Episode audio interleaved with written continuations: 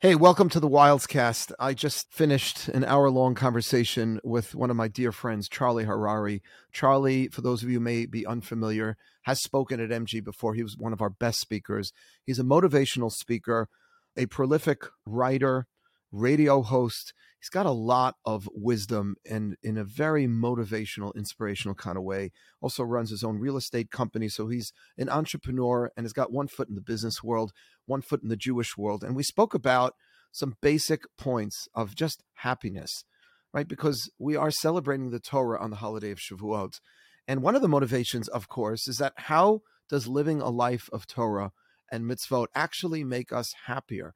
Are Jews who observe the Jewish religion happier than other people? What is it about Judaism that actually is supposed to make us happier? So we talked a little about that and about habits, developing the right kinds of habits. How does the brain work to enable us to be able to take moments of inspiration and make them part of our everyday lives? Because that's also crucial for habits. And does artificial intelligence change all of this? If we can just at the click of a button get all of this sort of handed to us, how are we going to achieve spirituality and happiness if the computers are just doing everything for us today? So take a listen, click below to subscribe, leave a review if you like this, but really important conversation from somebody who has tapped into a lot of wisdom and inspiration and how to keep it.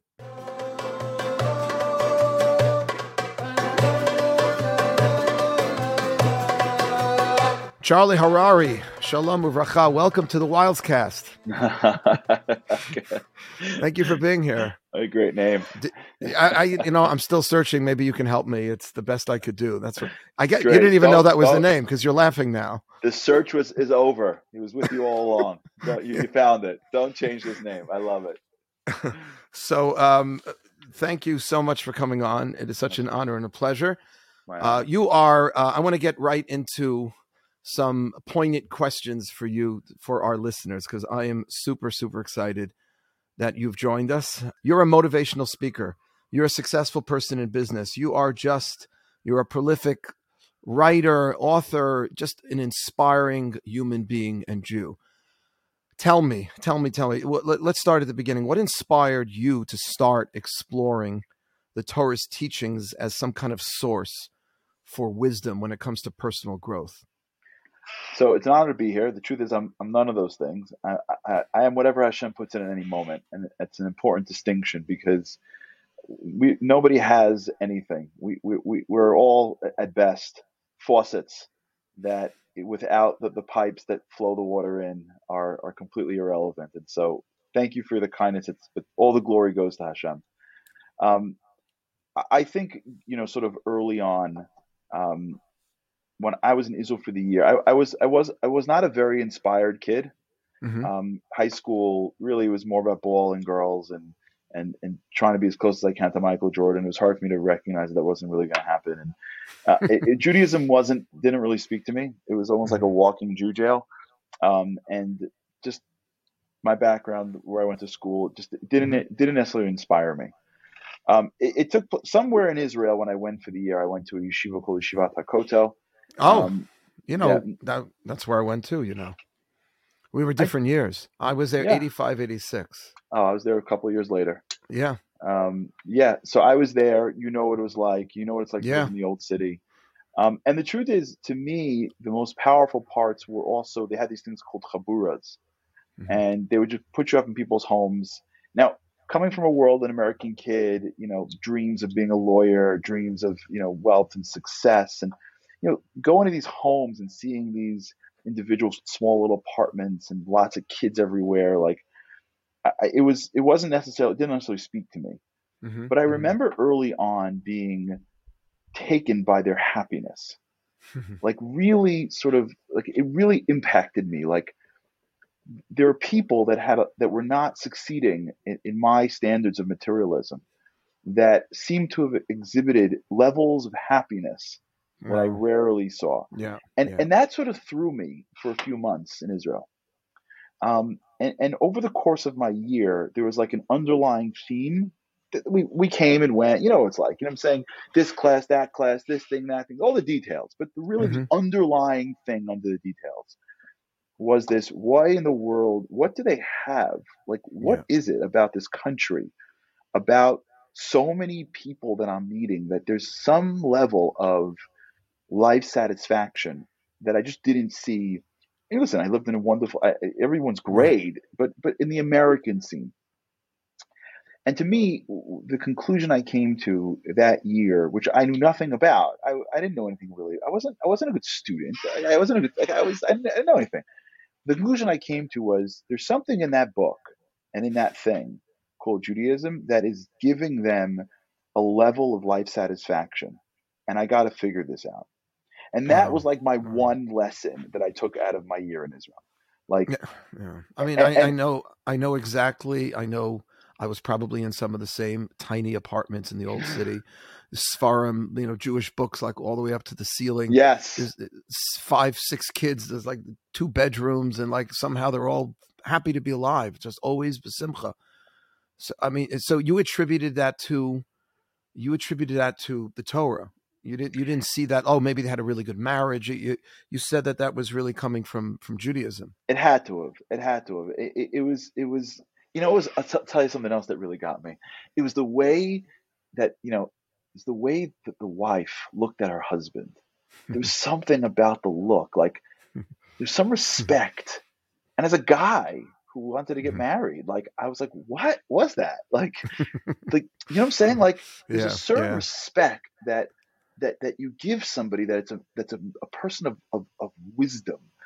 And I, I I never I didn't know what that was, but I knew, I knew, I knew where it was. I knew where it was. I, it, it was clear to me that it was in, it was on those books that I, I didn't want to read. Um, and, and, and, and I would say even further, it was, and it's no one's fault, but like when you, when you're, when you grow up with it in, in, in an environment when you can't really digest it, you're like, it can't be. Like, I, I didn't like Talmud class in high school. Like, you know, saying like, I, I barely got through, you know, through, through, through Chumash. Like all the, the Judaism was like what you can't do. Um, not, I'm not saying that my school wasn't inspiring in their way, but yeah. like it didn't really speak to me. So it, it really got to a place in my mind where I had to explore this. And and what happened was, and this is an incredible, listen, Hashem runs the world. And, and one thing that I've seen in my life is that anything that we have is almost despite our best interest. Like God's got a plan. And the more we let God run his show and we sit in the driver's, in the, in the passenger seat and like, the more we raise our hand and go, I'm here, the, the better life goes. That's my, my that's my anecdotal mm-hmm. opinion. Mm-hmm. So I come back to, from Israel, mind you. And I don't you're, what, been, you're you're you're nineteen, twenty years I'm old. nineteen How are you now? I've been right. wanting to be a lawyer since I was a kid. I mean, I grew up with like Matlock and L A Law and and the legal. I, I in my head. Like I pictured juries and jaguars. That was my life. You know what I'm saying? Like even when I got to law school, I was like, what am I doing studying Torah? Like, what is this stuff? Like, where's the juries? Like I had a picture of what I was going to do for the rest of my life. And it included standing in front of a jury, delivering a speech, and with God's help, getting some guy off and then going into my job. That was it. Like that was the extent of my career planning. I mean, what else um, is there, honestly? I mean, I mean what yeah. else did they show? I mean, there were like times in like Discovery that was cool too that I was going to do, but like that was it. So I come home and like now here I am, and and, I, and it's disrupting my process. Meaning like before Israel, I was like flying, like you know, like right. everything Israel fun, parties, friends, and then get back to business. Like now I'm like, wait a second, like what is going on over here? So I go, I sign up, I sign up for this yeshiva called Shor Yoshuv, mm-hmm. which is a yeshiva in Far Rockaway. I, I go to this the Rav, my Reb, the Rebbe that I had was a rabbi named Shmuel Brazil. Mm-hmm. Now, sure. I, I never really met Rebbeim like this before. I, he he is just a large light of, of positivity, of, uh, of of song, of uh, of happiness, mm-hmm. and, and and I started to understand that there was something. It, it started to you know unravel for me, like it, not not unravel, reveal. It started to reveal for me, like wait. We're studying this this this this Gemara and look how slow he goes and how he gets into it and it's smart and brilliant and then we stop and sing a song and, and it's just putting and I'm going to college in the afternoons and at night and I end up in law school and, and and along through my college years what happened was and this is sort of again Hashem running the world I got inspired I, I needed something I was really um I was really like losing it I was in America I was sort of stuck like part of me wanted to be in Israel and I was inspired there. America was uninspiring to me. I was in this like weird place that lots mm-hmm. of people I find are in. When you get inspired and you see some truth, but then you get back to your life and it's not there, and you're, you got to get back to work. But you, you know, it, it's like this balance of of of the material and, and the spiritual. So I go to I call my friend Yaakov Gibber. I don't know if you know Yaakov Gibber. Yaakov Gibber is uh, one of the greatest people I, I think on planet Earth. He's the rabbi of uh, of the shul down in Boca. Oh, um, of course, of course, I know Yaakov. Yeah, yeah, yeah. I know all the Gibbers. They're an amazing family. Amazing. So he's he was my best friend in school. I call him up, and I'm like, I'm, I'm struggling. He says, come down to Y U. I come to Y U. He signs me up for Camp Ask. Now, mind you, I had no intention of going to Camp Ask. I said no, and he like hands me an application. I'm like, no, like I'm not going. Right. He's for, like, great. For those for those of you who are listening, Camp Ask, uh, where two of my boys went, my daughter's going this summer. How would you describe Camp Ask? It's a camp for fill in the blank. Um, developmentally disabled individuals, yeah, who are the greatest people on earth. Yeah, um, yeah. Counselors. Very, it is. It's a special it's a place. Camp of, of people with special needs, and it's um, and it's a place of just incredible giving and and warmth. Um, and it's what a lot of college kids do in their summers. I had no intention to because it wasn't getting me closer to Jaguars and juries. Right. Right. So here I am. Jacob signs me up. Hask is like Hask, Hask is like the antithesis of Jaguars. Yeah, juries, juries right, exactly. Like, think... So he's like, no, I signed up. I'm like, Jake, I'm not going. He's like, no, well, I, I have an interview for you. I'm like, I'm not going. So I go in to interview the division head. I'm like, I, I don't want to be there. And he goes, you're accepted. I'm like, I'm not going. Like, by the way, you know, you know how hard it is to get in now? They were willing to take you. You should have grabbed it. Yeah. So I end up there. Jacob is my co-counselor.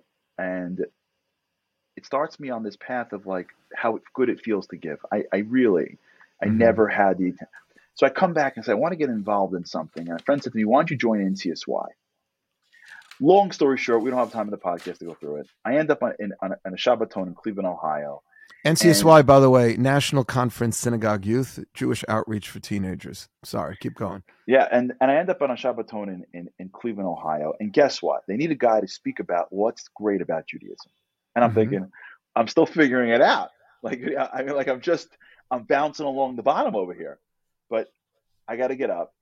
And over the next, what ends up becoming ten years of me going through law school, through lawyer, mm-hmm. I end up going back to these Shabbatons to talk about the value and the beauty of Judaism. And you know what happens when you have to defend something? Oh, you got to yeah. fig- got to figure it out. And to me, it was a, a, a watershed moment in my life where I was spending hours upon hours researching and trying to understand the beauty of this in order to share it with kids that didn't have the background. Yeah. Um, yeah. And all that was really happening. I hope I inspired someone. I don't know. But all that was I'm really sure happening you did. was that God wasn't trying to, I guess, get it into my head. And and to me, that was sort of, you know, sort of how I, I started to realize what a little a little bit of, of the beauty of what we have. So it was it was seeing happy people who didn't have all of the sort of, you know, the trappings that we were taught growing up, because you and I grew up very similar. Um, you know, what we were taught, you know, I guess Jaguars and juries would really be, would make us happy. All of a sudden you meet all these people that don't have any of that and seem to be happier, right? And then you have to somehow present this.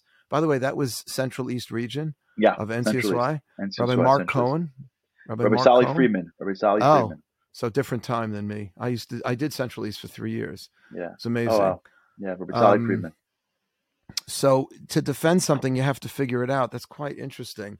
So I have two questions as a follow up. Number one, um, do you think people that are not necessarily all in, like I have a lot of students, many thank God, who you know took the plunge, decided at some point. Uh, whether they were inspired here or elsewhere, we help them along their journey to, you know, to live a fully, you know, Torah mitzvot life. Does someone have to be all in to get that happiness? Or can they listen to a Charlie Harary like episode on one of your amazing podcasts, or go to one of your talks, or read your book and get like a little something there, you know? Or is it really like, yeah, okay, it's a little nice little something, but it's really not going to affect you very much? It's a great question. It's a great question. Um, and the answer is yes and yes, in my opinion. Meaning, you know, inspiration and and, and happiness it, it is a dynamic process in life. And it takes place through different avenues. And for some people, um, in order to, to to delve into it, there needs to be sort of a, um, a, a almost a non-committal way of doing it to make mm-hmm. them feel comfortable. And as soon as something becomes too committee, I'm using making up words, committee, but you know what I mean. It almost there's almost like a pushback mm-hmm. in which they can't fully appreciate it. As soon as someone says you have to be somewhere, you don't got to be any, you don't want to be there. And the minute it becomes your choice, it becomes um, easier. However, mm-hmm. when you're not all in on something, what happens is, you see, your brain is a your your brain's an incredible mechanism given to us by God to survive, in my opinion, right? Mm-hmm. The goal of the brain is to survive. That's the default of the brain, survival. So it conserves energy. So it chooses comfort. So it it it, it hoards when needs to hoard, mm-hmm. right? You know, giving is is is the system override. Taking is what is intuitive. And so if you look around at, at, at all these studies on, on cognitive overload, what you find is what cognitive overload is, is as soon as it gets hard to think about something, my brain naturally wants to not do it. And it's designed that way, because if your brain is always pres- conserving energy, then if you ever need it, because there's danger, you have enough energy, right? It's a survival technique. So what's happening is if you're always in a state of comfort, you're always in a state of having. But when you're ever in a state of exhaustion, now you're vulnerable. However, and here's the problem, survival is antithetical to greatness, because greatness requires exhaustion. It requires pushing self. It requires expanding to new territories in your mind. You can't do that if you're always preparing for survival. Yeah. So God gives us a brain and says, here, my gift, you'll survive for the most part. Don't do anything dumb. Okay, listen, something happens outside you. Okay. But like, if you're just living a regular life and you're not, you don't do anything dumb, you'll survive. You want greatness? That's your choice. Like that's, that's you. Like you gotta, you gotta, you gotta download the, the new application and you gotta work through it. It's really hard to engage in the depth of something if you're not willing to be all in on that thing. Mm-hmm. Because what happens is if you're not all in, as soon as you come up against discomfort, your brain goes, I'm out. But all the all the value, all the all the all the gains are in the discomfort, right? Mm-hmm. When you're, you're dating somebody, if you're not willing to say I'm all in, you're not gonna you're not gonna survive the discomfort of the relationship. But yeah. the only way you could become one with a human being that's not you is through discomfort. Like you can't mold into one person. Two and, people and, can't and, become one unless they, they go. So as soon as you get to that place of I'm not committing, what's happening is you are preventing yourself. You'll have some happiness. You'll have some good times, but the depth, the, the right, stuff that you can't right. articulate, the stuff that makes it amazing, you can't get to because that only comes post discomfort. And as soon as you get to discomfort, your brain will go, whoa, whoa, whoa, whoa, whoa, whoa. wait, wait, wait, we, we're not doing that. Yes, you have to basically fight against a certain default, you're saying, cognitively, that we all have of just being comfortable. So what do you, yeah. what, what, what have you found is helpful in pushing people, and I say pushing not in a coercive kind of way, but in an inspiring way. Uh, in inspiring, I should just use the word. What have you found successful in inspiring people to get out of their comfort zone? Let's say, you know, it could be taking on a new project at work, taking on a new mitzvah, doing something that you weren't raised to do. Um, and that's not necessarily comfortable, but if you don't, as you said, make yourself vulnerable and you don't, you know, put yourself out of that place, that default of comfort, you know, because the brain just, just doesn't want to work harder other than to, what it has to do to survive, you're saying. What what, what motivates people? So so the, there's really two things. One is a, a series that I just put out called um, Mind Hacks, Hacking Your Mind to Achieve Your Goals, right? So what I found was I wrote a book about it called Unlocking Greatness. But, you know, mm-hmm. sometimes it's hard to read through the whole book. So I, I actually put a series it's, out. ten- uh, it's a great book, Unlocking Thank Greatness. Thank you. Uh, Charlie Harary, seriously, excellent book. Yeah, keep going. Sorry. Thank you. So I put out this thing. It's ten minutes. Uh, it's twenty, twenty classes of ten minutes each. And the goal of this is there's two ways to approach this. One way is to understand how your brain works. A lot of times the reason why people don't succeed is because they think if they just make a resolution, it'll work. And it doesn't. Your brain isn't built to make resolutions. Your brain is is is neuroplastic. It's built for repetition. So in un- to understand how your willpower works and how you align that with repetitive thought, that's how your brain shifts and changes. And that's why habits and rituals are so powerful. When you look at the lives of great people, they don't make a lot of resolutions. They have a lot of rituals, lots of habits and rituals, because they understand that for your brain to adapt to something, you have to do it repetitively. So if you those who go into the series, you'll get all the details. But the, the, the really the way change should happen is you see something that you want, right? And that you it's a moment of truth. And that's the problem. The problem is that inspiration really loses. Inspiration is an emotion that you feel, mm-hmm. and you have it. And what inspiration is supposed to be doing is giving you clarity, because life is so busy that it's hard to see clearly. But when you slow it down, and especially now, it's much worse. I mean, there are people that are always inspired, and you go, how come he's always inspired? The answer mm-hmm. usually is because they put themselves around moments that allow for inspiration, mm-hmm. right? Mm-hmm. When you or, or, or places, environments. Or places. Exactly. People, example, places, and things, you know. But yeah. when you when you read a book, let's say, you put yourself in a place where you're reading a book on, you know, outside somewhere. So you're in a place where you're reading. So your brain's working slower, and you're someplace that works and it's slower, and you're in a park or in a house. So you can think. Your, your, your, the, the soul has more expression. Your, your soul, which is a constant state of, of, of spirituality, has expression to breathe. If you take that same book and you put it into a podcast and listen to it on two, and it's on the subway, and you're like, I wasn't inspired. Yeah, the book was inspiring, but your environment did not allow mm. an expression of inspiration. So, so what happens not, is so it's not just the content; it's also how you choose to approach the content. Oh, it's the almost speed. always yeah. yeah, it's almost always the context. In fact, that's the problem: is people think that for, Judaism is a great example. People think that Judaism is uninspiring because usually they heard it when they were twelve. And someone, some authority was saying you can't. So you think you can't, and you don't know why, and you have to, and you can't leave. Yeah, it's going to stink. You know what I'm saying? But like, if you would have rolled that back, and it would have been a an environment in which you understood what it was, and you were more mature, and you and and you put the context differently. That same act, that same ritual, that same mitzvah, that same piece of Torah will be like, holy cow, it's changing my life. Yeah. So context is everything. Mm-hmm. And whenever you're in a context in which you are uninspired, when you hit inspiration, which if you notice always happens, or usually happens, when you shift context, you get inspired mm-hmm. by weddings or God forbid funerals. You get inspired mm-hmm. by Rosh Hashanahs or Yom Kippurs or songs, right? Why does that work for? Because a song takes you to a new place. You put on your mm-hmm. earphones, noise cancellation, you hear the song, and now you're there. So what's happening is your your context shifted. And in the context shift, there's there's there's expression to your soul. And what happens is you see clearly.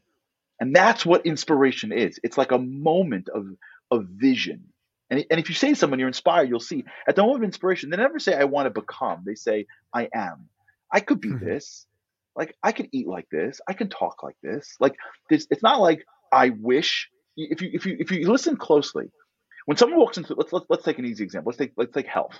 Okay, mm-hmm. let's take somebody who's like super healthy and they look great, look fit, whatever. They walk into a room. Person looks and goes, man, I, I'm so out of shape. That's not inspiring, right? They, they see something, but, but when someone has inspiration and they go, I can do that, that's inspiring. It's the same context. I should be better in this area. But when it comes through inspiration, it feels like I can. Mm. Now, at that moment, what you're feeling is an emotion, and it feels so clear. So much so that you're like, I can do this, no problem. And off you go. Go to the gym, stop eating bad food, pass on dessert. You're because it's so clear to you that this is because it is who you are. However, and, and, and, but isn't it also seeing somebody? Let's say, let's use the example of fitness, right? If I just see someone who's totally, you know, buffed and like that's not, not inspiring me. If I saw that he used to be a little heavy, and uh, and he's got some diabetes and he's got these, and, and somehow he pushed through it. And I see him pushing through it. I'm like, ooh, wait, yeah, maybe, maybe I can do that. You know, yeah, that's what it is. The context, meaning the end of the day, you see him in a context that says yeah. he's overcome challenge. Yeah. Right. Yeah. That's At the inspiring. End of the day. It's the right. same result. I should be better. But what's happening is the way you take in the information is different. Mm-hmm. So in the moment of inspiration, however it comes to you, you feel clear that you can do it. And for many by, people. But by the way, just there's so many Torah personalities, you know, so many stories in the Torah of, of like individuals who overcame and didn't, you know, the, the reason someone is a tzaddik, a righteous person, is not because they were born this way, because somehow they overcame all of these obstacles, pushed through it. I mean, that's what inspires people. That's why David HaMelech is our, yeah. you know, our Mashiach, you know, the harbinger for the Mashiach, the descendants, because, you know, a lot of struggle, a lot of struggle there. Yeah. And what ends up happening a lot in today's day and age, and this is a big issue that we we we sort of know intellectually but not emotionally, is that what we look at every day are fake, false images of human beings, yeah. right? When I see the Instagram page of my friend who's at this beautiful island and they look like they have the most perfect life, I don't see what's going on in their minds. I don't see what's going on in their hearts. I don't see the challenges that they're in, right? I just see the, I just see pictures of them. And when yeah. they're putting their pictures, it's like twelve shots in after they've already, you know, changed it on their phone, and they're, and they look gorgeous. So when I look at a rabbi, let's say, and he looks perfect. He looks like he does no wrong. He looks like he has no temptations. It's not me.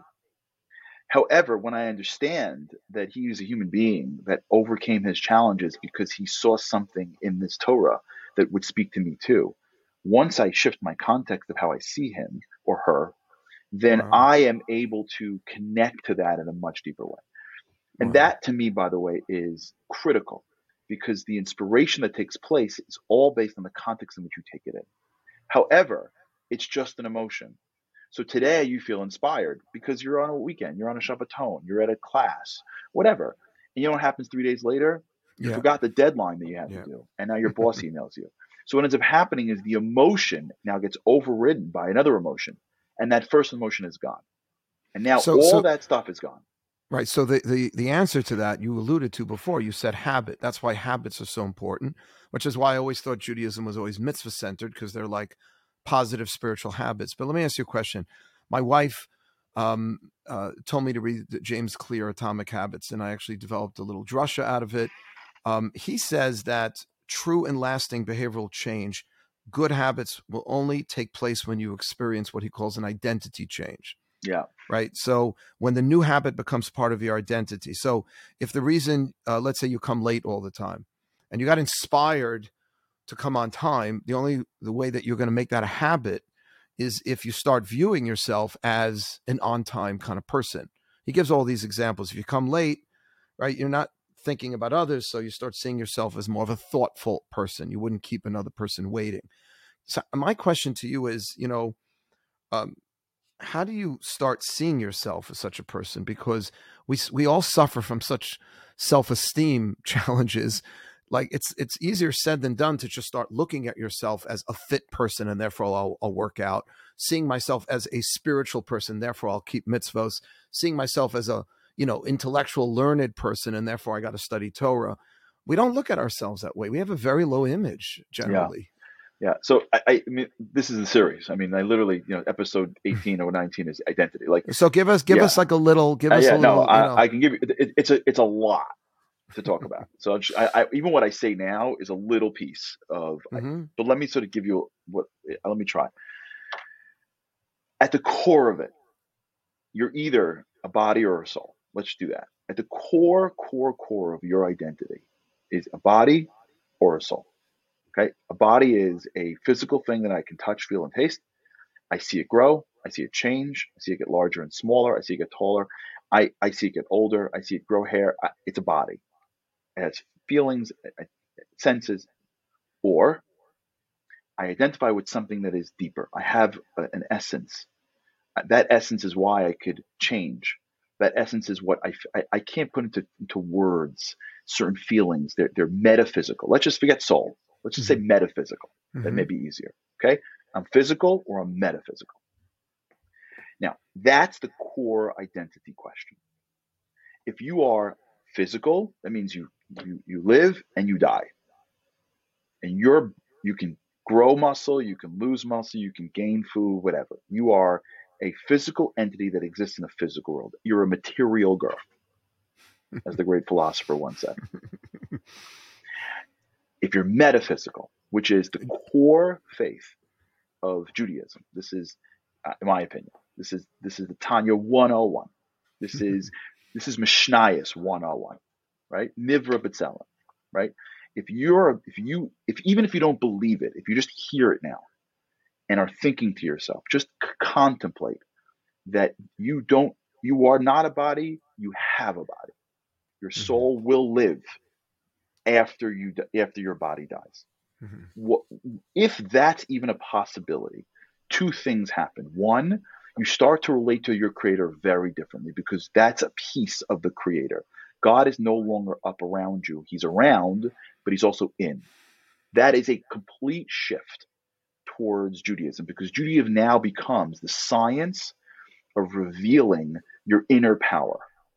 I want to tap into my metaphysical power. How do I do that? To tap into my physical power, I just go to a nutritionist and a trainer, and they, they give me very specific exercises, and I can get stronger. But what about my metaphysical power? So I go to another trainer. They're called rabbis and rebbitzins, and they give me other exercises called mitzvos. But those things are not just random stuff to do because God wants me to do it because some deity in the heavens need me to eat some matzah. It's, there, these are outlets. And just like it makes no sense to me why I have to lift weight to grow my my my my, my chest muscles, it makes no sense to me why I have to eat matzah to grow my, my faith. But I'm not the expert, right? So that that's the yeah. basic core. By the way, if you see me looking down, it's because I'm writing some notes. Uh, the, some of these analogies are great, especially the matzah and the lifting weights. Keep going. No, seriously. Once you get to that core, and that's step one, mm-hmm. just to a, forget if you believe it, just to entertain the fact that your identity is connected to the creator of the universe. And you you are an infinite source that happens to have a spacesuit called the body. Mm-hmm. Now, what that means is that you have the ability to create in a way yourself in the way you want. Well, how do you do that? Well, you have a brain, and the brain is neuroplastic. Now, I'm talking within limits. Not, I'm not saying that everything is possible, but within limits, you can shift the way, literally shift the neural structure of your brain. If you were, if you take a two-year-old and you put them in a different country and you leave them alone for ten years, their brain will have different neural connections for foods, for, for, for, for, for words. If you start a new job and you don't know what you're doing and you stay in that new job for ten years, your brain will know everything about your job, right? The way your brain works is as it ex- is exposed to information, it creates connections, and it literally changes the neural structure of your brain. So this soul of yours that's infinite in its power can direct the computer called your brain to change how you think, to change what you believe, to change what you habituate yourself around. Now, it happens to be that you're late. Are you born late because you have a spiritual pagam? Maybe. But usually you're born late, but you're late because that's the environment that you were in. You grew up, and maybe b- being timely wasn't expressed enough, or maybe you naturally have a tendency, whatever it is. But the stuff that is a natural tendency or exposure or or we call mimetic desires or whatever it is, these are brain stuff. With habits, you can theoretically go out and change your brain to being a person that is more connected to time. Now, everything is within limits. I'm not suggesting that you can grow your height. And I'm not suggesting that somebody has some ter- – I'm, I'm saying most people within limits. So when we think about my life from a place of this is who I am and I know who I am because of who I was yesterday, it's very limiting. When you think of your life as this is who I am because I am an infinite source, I don't even know who I am. I'm an infinite source. There's stuff in here that I don't even knew. I, I don't even I, I don't even tap into. And you see people that go through challenge, God forbid, and they're like, I can't do it. And you're like, you can't. You're like, I can't do it. And then you see them two years later, and like they did. I'm like, how'd you do it? They're like, the answer is they didn't know how powerful they were. Well, why did they know for? They've been living with themselves for forty years because you can't know how powerful you are until you go through the things that draw out your power because mm-hmm. the physical brain can't wrap itself around the infinite soul. Once you walk with that, your identity is based on your decisions. Now, your brain may take years for it to be habitual. Mm-hmm. To catch up. And that's what we have Yom Kippur for. Because Yom Kippur is God's way of saying, stop being held down by your past. Choose. Make a decision. Because if you make a decision in front of me today, you didn't leave the shul. You didn't go back and change your life. Your decisions with real sincerity is your identity. Now, you'll have to go and, and do a habit, and we can talk mm-hmm. about that, how, what that looks like. You'll have to get to a place where it feels normal for you. It feels natural for you. Okay, that's a long process. But who you are, are you a father before your, your first kid is born? No. what happens? You make a decision. Not everybody does. You make a decision. I want to be a good dad. And as a result, your brain starts to orient around w- what's a good dad. Decisions become your identity. And once you see it that way, what what what what Clear is getting at is when you, if you, what he's saying is, if someone's smoking and they stop smoking, you're always going to smoke if you're quitting smoking, because hmm. you're a smoker. You have to say to yourself from the first second, "No, nah, I'm healthy. I don't smoke. I, I don't smoke." Now you could be craving it. Who cares? I don't smoke. Now you could have stopped a day ago. But once you realize that you have the ability to change your identity, regardless of what kind of ne- connections you have, okay, you got a neural connection that has thirty years of the, the, the habit of eating unhealthy. Okay, big deal. It's going to take you a couple of years to get fully get over it, a couple of months mm-hmm. to, to feel I'm healthy. No, I'm not eating that. Why? You had it yesterday. I'm healthy. Yeah, look, who, look who's so healthy. Now, you'll feel like a hypocrite. Your friends will make you feel like a hypocrite, and your brain will tell you you're a hypocrite. But to your soul, they're thinking, welcome to the club. Like, it's about time you tapped into that place. where, like, where, where have you been? Where have you been? Like, so you have an idea. Right. You don't have to eat the egg Claire. You know what I'm saying? Like, you know what you got? You, you can lift a mountain. You get, you can't, you can't uneat an egg Claire. You know what I'm saying? Like, do you, do you have any idea the power you have in yourself? So wow. Once you identify with that, your life changes. You come to shul, you hear Rabbi Wildes speak, and you don't go, I can't, it's too hard, my friends, I come from here. You're like, whoa, whoa, whoa. Should I do that? What do you think? Should I do that? I don't know. Why don't I try it? I always wanted to be more spiritual. But but and and as you contemplate change, that change isn't like, I can't. That change is, well, what else can I do? What else can I explore? You know, in our company here, we've got a lot of young people in our company. We're in a real estate company, right? We got, you can, in one minute, in one minute, I can tell the difference between a person who's going to become successful, in my opinion, one minute. One person walks in and they're already annoyed at the work. They're thinking from their body. It's going to be late. I got a friend to hang out with. I don't know how to do it. I'm too young. I'm overwhelmed. I'm going to fail. I can't, I can't. Body, body, body, body. One person's like, what else can I learn? Let's do it. I'll try. And you're thinking, and they don't even know it. They think like a soul. What can I do? What can't I figure out? What can? And this is your point. Rabbi Akiva, forty years old, didn't know anything, became one of the greatest rabbis. Lag BaOmer is coming up, right? One of his greatest students, which took place after he lost twenty-four thousand. If you look at every, and this is what gets lost sometimes. If you look at, and by the way, and it's it's in the books, I find. You just, we, just don't, we just don't read for it. Like, the books have these stories. We just don't read for them. But look at some of the greatest people of our history. They weren't rolling, but they believed that they had something inside them. And that pushed them through. Avraham and Yitzchak and Yaakov and, and Sarshneer and and and and David Ben Gurion and and and every every every Tanhan, every paratrooper. This is our people. It's a bunch of people that intuit that there's something inside them that is more powerful than the things around them. And they keep on moving up the mountain. And when a person adopts the Jewish eternal identity as their identity, and they explore their own spirituality, they unleash a power that has their own brain go, all right, all right, you win. Okay, what do we do next? I got it. I'm, I got it. I got it. I, you can. Just don't don't make me crazy. I got it. And that's the shift. Now, I don't know if Clear goes that far, but that's my no, no. I, I, I, wow, wow, wow. Thank you so much for sharing that. And uh, how would you go about? This is tough now, because you're saying it's really coming down to how you see yourself, body versus soul. And if you look at yourself as a soul, then you're going to want to basically allow the soul to reveal something greater, you know. But you know, we we live in, with all of the changes, we still live in a very, very materialistic society, and it's still doubted by so many people that we yeah. have this higher dimension. Yeah. And that, now, I, I, yeah, I don't even know what I'm asking. I don't even know if I have a question, I, although. No, that's what I saw. That's it.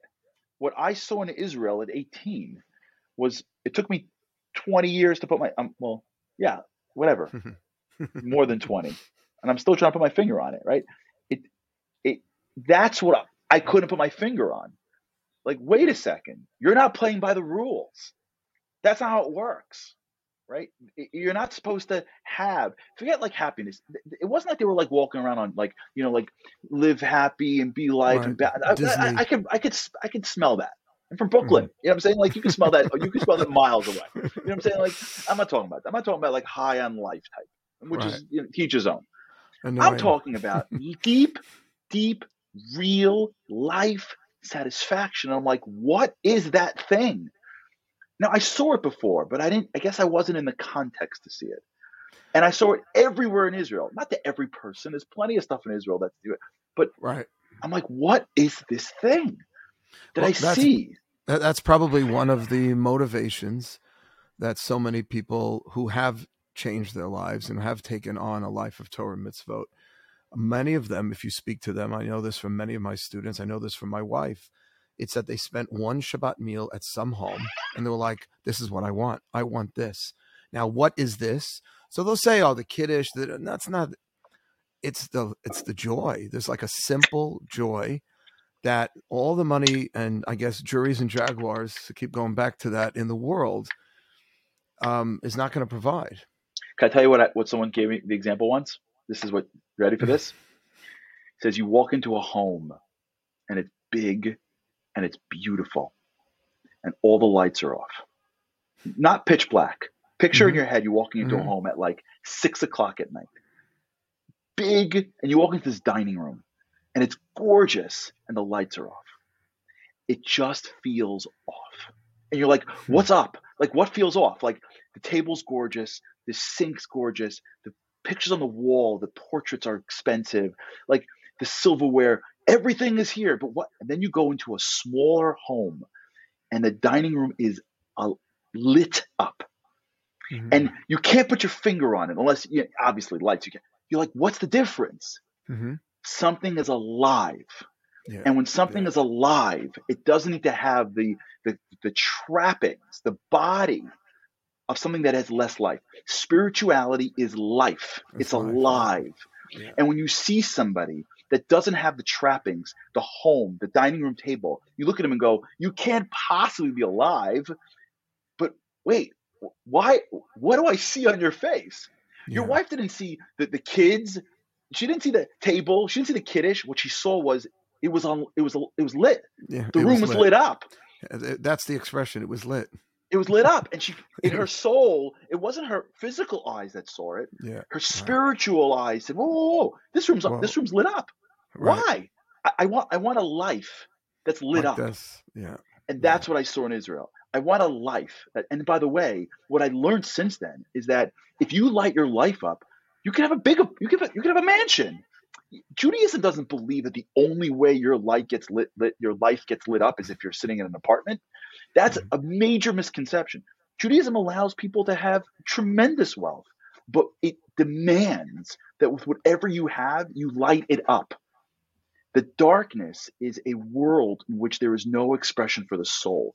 And what I've seen in my, my life, and I'm not an expert and I'm a nobody, I'm not a rabbi, I'm not holy, I'm regular, I'm a regular dude. What I've seen in my life, being in the world that I live in, in real estate and private, whatever, whatever I do during my day, I see lots of really successful people, thank God, and very few of them whose life has been fully materially successful are lit up. Yeah, I'm, doesn't yeah. mean that they don't have moments, and they're good people, right. and I'm not judging them.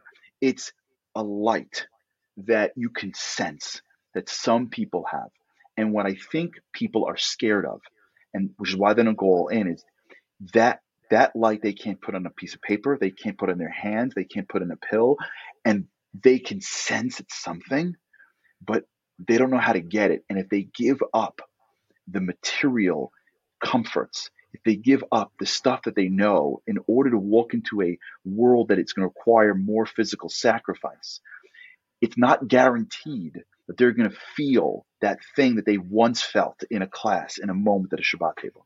Yeah. That is is the belief structure. That little Rebbe Weinberger told me. I know that you you know you know Rebbe well. Rebbe Weinberger once said to me once. I remember I was in between. I was in a, in a, in a job and I was offered to a different job and I was scared and I went to him and he said, um, "You know why ladders are what we use to go higher? Because ladders are built with strong rungs and holes. in order to go to the next rung of, of stability, you have to be willing to pass by the abyss, mm. right? You got to go rung, uncertainty, rung, uncertainty. And if you're not willing to put your foot, to take your foot off that rung and pass through the abyss, you ain't climbing. And right. that's where, where people get stopped. They're, they're, they're, and I don't blame them. We, yeah. And, and it's also, every, you explained before, you explained before how the brain is working, which is programmed to survive. Um, you know, it's, it's not, it's not looking to do this. It's looking to keep things safe. Absolutely. Know, but, uh, but you know, something you were saying before, I, I need to find the Torah, Charlie, for this, just to underlie, like there's just, it's a whole bunch of things are bopping around in my mind as you talk about life, which is really energized by something spiritual and physical, the most beautiful physical. It just doesn't have that, the spark, it doesn't have the, right. the nefesh, the to it, you know, and it's, um, you know, we, we, this is so Tanya. I mean, there's just so much Kabbalah oh, yeah. behind the idea of like, of what animates us as people is just something which is not physical. So you could have all the money in the world, you could have all of the creature comforts, and unfortunately be still a very unhappy person. And you could be la- lacking in some of the physicality and be incredibly lit. You know, um, you know what holiday shows this more than any other holiday? The holiday in which we pit a bunch of small, uh, they're big, a bunch of rabbis in Israel against the greatest materialistic society of all time, right? The, the, the society that brought materialism to the world is Greece. Mm-hmm. They believed in the body. They used to play sports in the nude to, to honor right. the body. They were the paradigm of the body, right? They came to snuff out the Ju- Judaism. The holiday is a military victory. That's what it was. Yet the symbol of the holiday is light, light yeah. Yeah. because it's nothing to do with the military. And in fact, when the when when the, when the, when the Hashmonaim came to the Beis Hamikdash, they could have picked anything. They came right to the light, and they wanted to be pure light because it says Ki ner Hashem nishmas adam, because the light of Hashem is our neshama. The battle wasn't about property and territory. The battle of Greece versus Judaism, materialism versus spirituality, is the battle of light. And one little candle in the darkness changes everything. And that's the battle of our lives. The battle of our lives is, where will you bring light? And by the way, it's everything. Where will you bring it into your marriage, into your into your job, into your food? Like, it's not just whether or not you go to shul. It's everything. Where do you bring light? Well, if we, we could re, if, if we could, re, I'm sorry to jump in, jump in, but I, I would love to remarket Judaism from like, just from the ground up, about how every one of the six hundred thirteen, the two hundred forty-eight positive mitzvot, the three hundred sixty-five things the Torah wants us to stay away from, how it, it's bringing energy and light to a different aspect of our physical existence. Because if we, if we really sort of, if we educated and we were educated as kids that, that, that those mitzvot are the device, though the methodology through which those mundane activities of our life that we're all doing, whether it's going to the bathroom or eating, is are, are going to be given light and inspiration. Yeah. I mean, that's what it's about. That's what it's like Torah in a nutshell. Like, yeah, and there's a source for it. I mean, if you look at Chassidus, um, Kabbalah, but if you look at Chassidus, mm-hmm. they explain it in multiple places. I'm sure you could find it's multiple areas. The idea basically is that there is light, there's Or of Hashem, light of God, yeah. that came into this world in through a whole conversation mm-hmm. that's well beyond my knowledge in this conversation. Um, it's sparks of light are all over the world. Yeah. And our job is to release the sparks from their shells. So when you do a positive mitzvah, you are enhancing the light. When you do it, when you refrain, what's happening is you are releasing the spark from a, a place that it is trapped. So Chassidus, this isn't Charlie Harary, right? Chassidus, Kabbalah. Well, it's Kabbalah. It's Kabbalah one oh one. It's a Shvias HaKelim. Right. Yeah, Shvias HaKelim. What, what, what Charlie right was referring to is the um, that was the way through which we believe the Kabbalists believe God created the world. Was that there were these vessels, and God, because God wanted some of His spirituality to be in the world, He filled those vessels with some of His infinite light, but the vessels could not contain. They burst, sending out these sparks of holiness into the physical realm. And every time we do a mitzvah, this is what you were just explaining yeah. so beautifully. Every time we do a mitzvah, we are restoring the light to the source for everything. And the source for all physicality is spirituality. I mean, at the end of the day, nothing physical exists without God having willed it into existence. So if we want that to come alive and we want to actually be happy with our physical lives, then we've got to release those sparks. The, the, the example that I give sometimes is that if you if you were in school when you were growing up and they taught you about uh, elements of and, and, and temperatures, right? They'll, they'll they'll show you a little vapor and they'll you know, they'll put it in a colder environment and it'll turn into liquid, and they'll put it into a colder environment and it'll turn into a solid, right? and and they'll teach you the elements of something change based on the area around it. And so that's the goal, like understanding that we live in the world of ice, and that's the coldest environment, you know, spirit, spiritually coldest environment we have is this world. But as you identify with those elements, and you'll realize that that soul, it's not, you're not ice, you're, you're, you're it's the elements from within. That soul is, it's just what you really are is you're just a congealed soul. Your body is just, it's just, it's just congealed spirituality. It's the spirituality that you're after. And when you can control it from the spiritual level, now your body follows, and that's so, where you become free. So, so let me ask you a question. One, one, one, I know it's getting a little late, but are you nervous about um, about artificial intelligence, A I? Because if our goal in life is to somehow bring out the spiritual from the physical, okay, then you know we can. We have now created computers smart enough to figure stuff out on their own, and we're going to start relying on them. People are starting to rely on them, not just for, you know, information, but like even creativity now. I mean, you could just sit down and, and what, what is it called? She, I, I'm terrible with this. She help me. Chat help G- somebody. G- GPT. Yeah. Thank but, you oh, very much. Right. Chat G P T. Chat I'll G P T. You, so you hear what I'm asking? I'm like, yeah, I, like I'm I, actually I, not, I'm not worried at all about it. I'll tell you why. First of all, I'm not worried in general about the future because I can't control it, and God knows that better than I. And so great people before us have been concerned about cars and concerned about computers and concerned about all, I mean, in every generation, there's some new thing that is the technology that's going to be the future, in which leaders get up and say, this is the end of civilization. I don't believe, I, listen, but I'm, I'm, I, I rely on God with this stuff, like the stuff that's beyond my future. I, until I can, until someone gives me a time machine, I don't, but let me tell you why I'm, I think there's a value to it. At the end of the day, the future of time, the, the, the messianic era, the rabbis teach us that Rambam, I think, speaks about this directly, how we'll be free to spend all our days delving into spiritual wisdom. There is no A I bot that can tap into spiritual wisdom, as far as mm-hmm. I know. So if if we can get to a place where it can figure out how to like get me to work and do my laundry and turn on the lights, and it knows that I it writes my term sheets for me, and I'm sure that the people that know A I are like, you, that's just the beginning of it. Fine. In my humble opinion of the little that I know, if it allows me to stop thinking about the mundane world and gives me an extra few hours to delve into spiritual wisdom, mm-hmm. bring it on.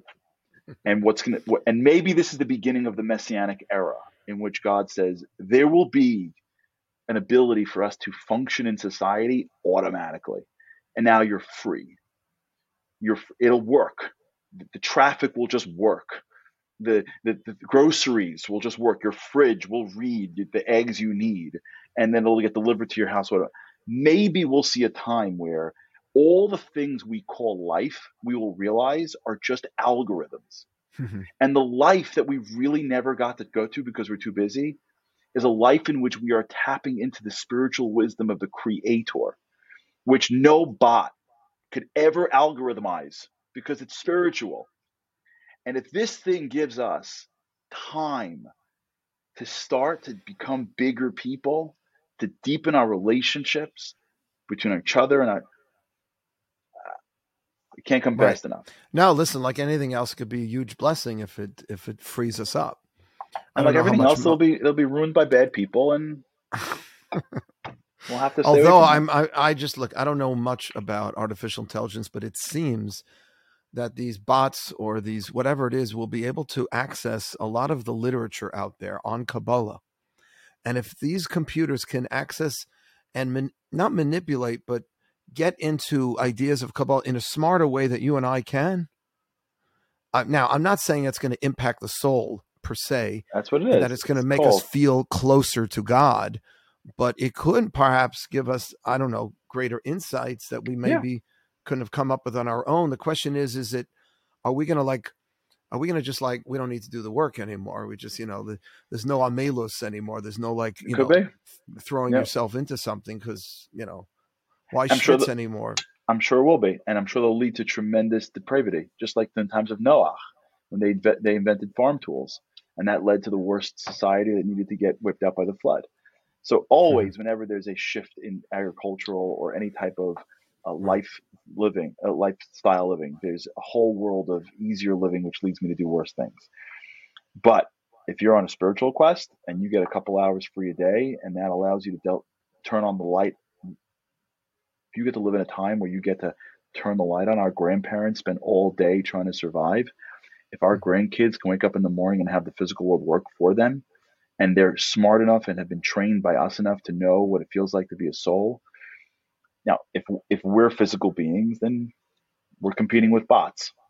If we're spiritual beings, then the bots yeah. are working for us. And go. That's the difference, in my opinion. Yeah. Okay, it's, I'm sure it's naive, but. No, no. I mean, look. Sometimes it's fun to be naive. Like anything else, you know, they said that Noah got his name. You just mentioned about he yeah. invented the plow.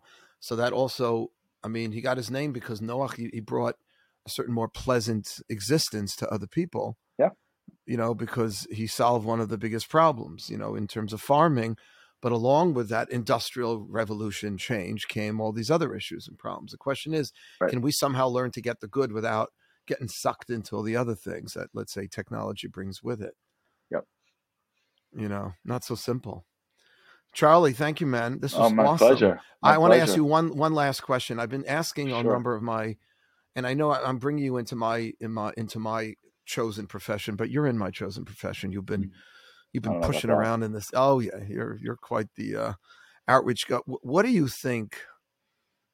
What do you think? Young Jews today. I serve twenties and thirties. Um, I'm always looking for new ideas. What a young, what a twenties and thirties, conservative reform, and the truth is orthodox, because we're seeing, unfortunately, as you know, so many of our own kids in our own community just not being inspired. Okay, so I found very inspiring going back to our whole conversation about what really brings happiness. Mm-hmm. Anything, any other program, you know, depth. I got birthright today. Depth. Let me hear. They need. I think people need depth today. Slow, slower, softer, deeper. Any way I can get out of my life, any way I can get out of my environment, any way I could slow down and understand what I do, deeper, less and deeper. We live in a world where more, more, more, quicker, quicker, faster, faster has overwhelmed mm. our brains, and learning how to talk to somebody, um, going away with a few people.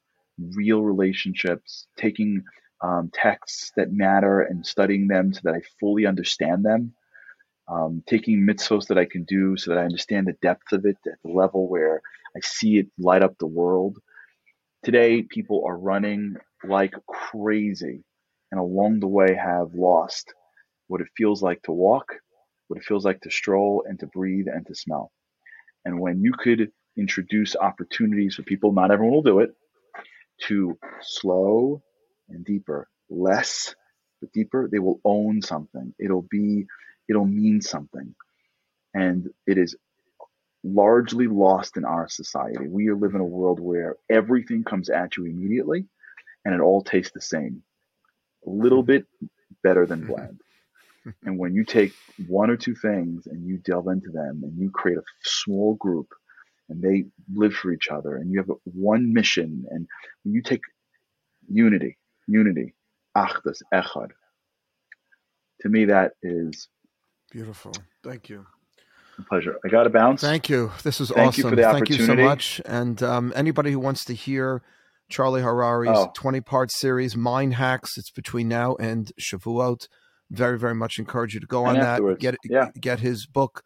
Uh, just tell us the title of your book again. I just Unlocking Greatness. Um, Unlocking Greatness. Anywhere, Instagram, anywhere you find me, you can find Mind Hacks. If you can't mm-hmm. find it anywhere, um, email me at unlocking greatness at charlie harary dot com or me directly, charlie at charlie harary dot com. Awesome. Thank you, my friend. Thanks, really appreciate Rabbi. It.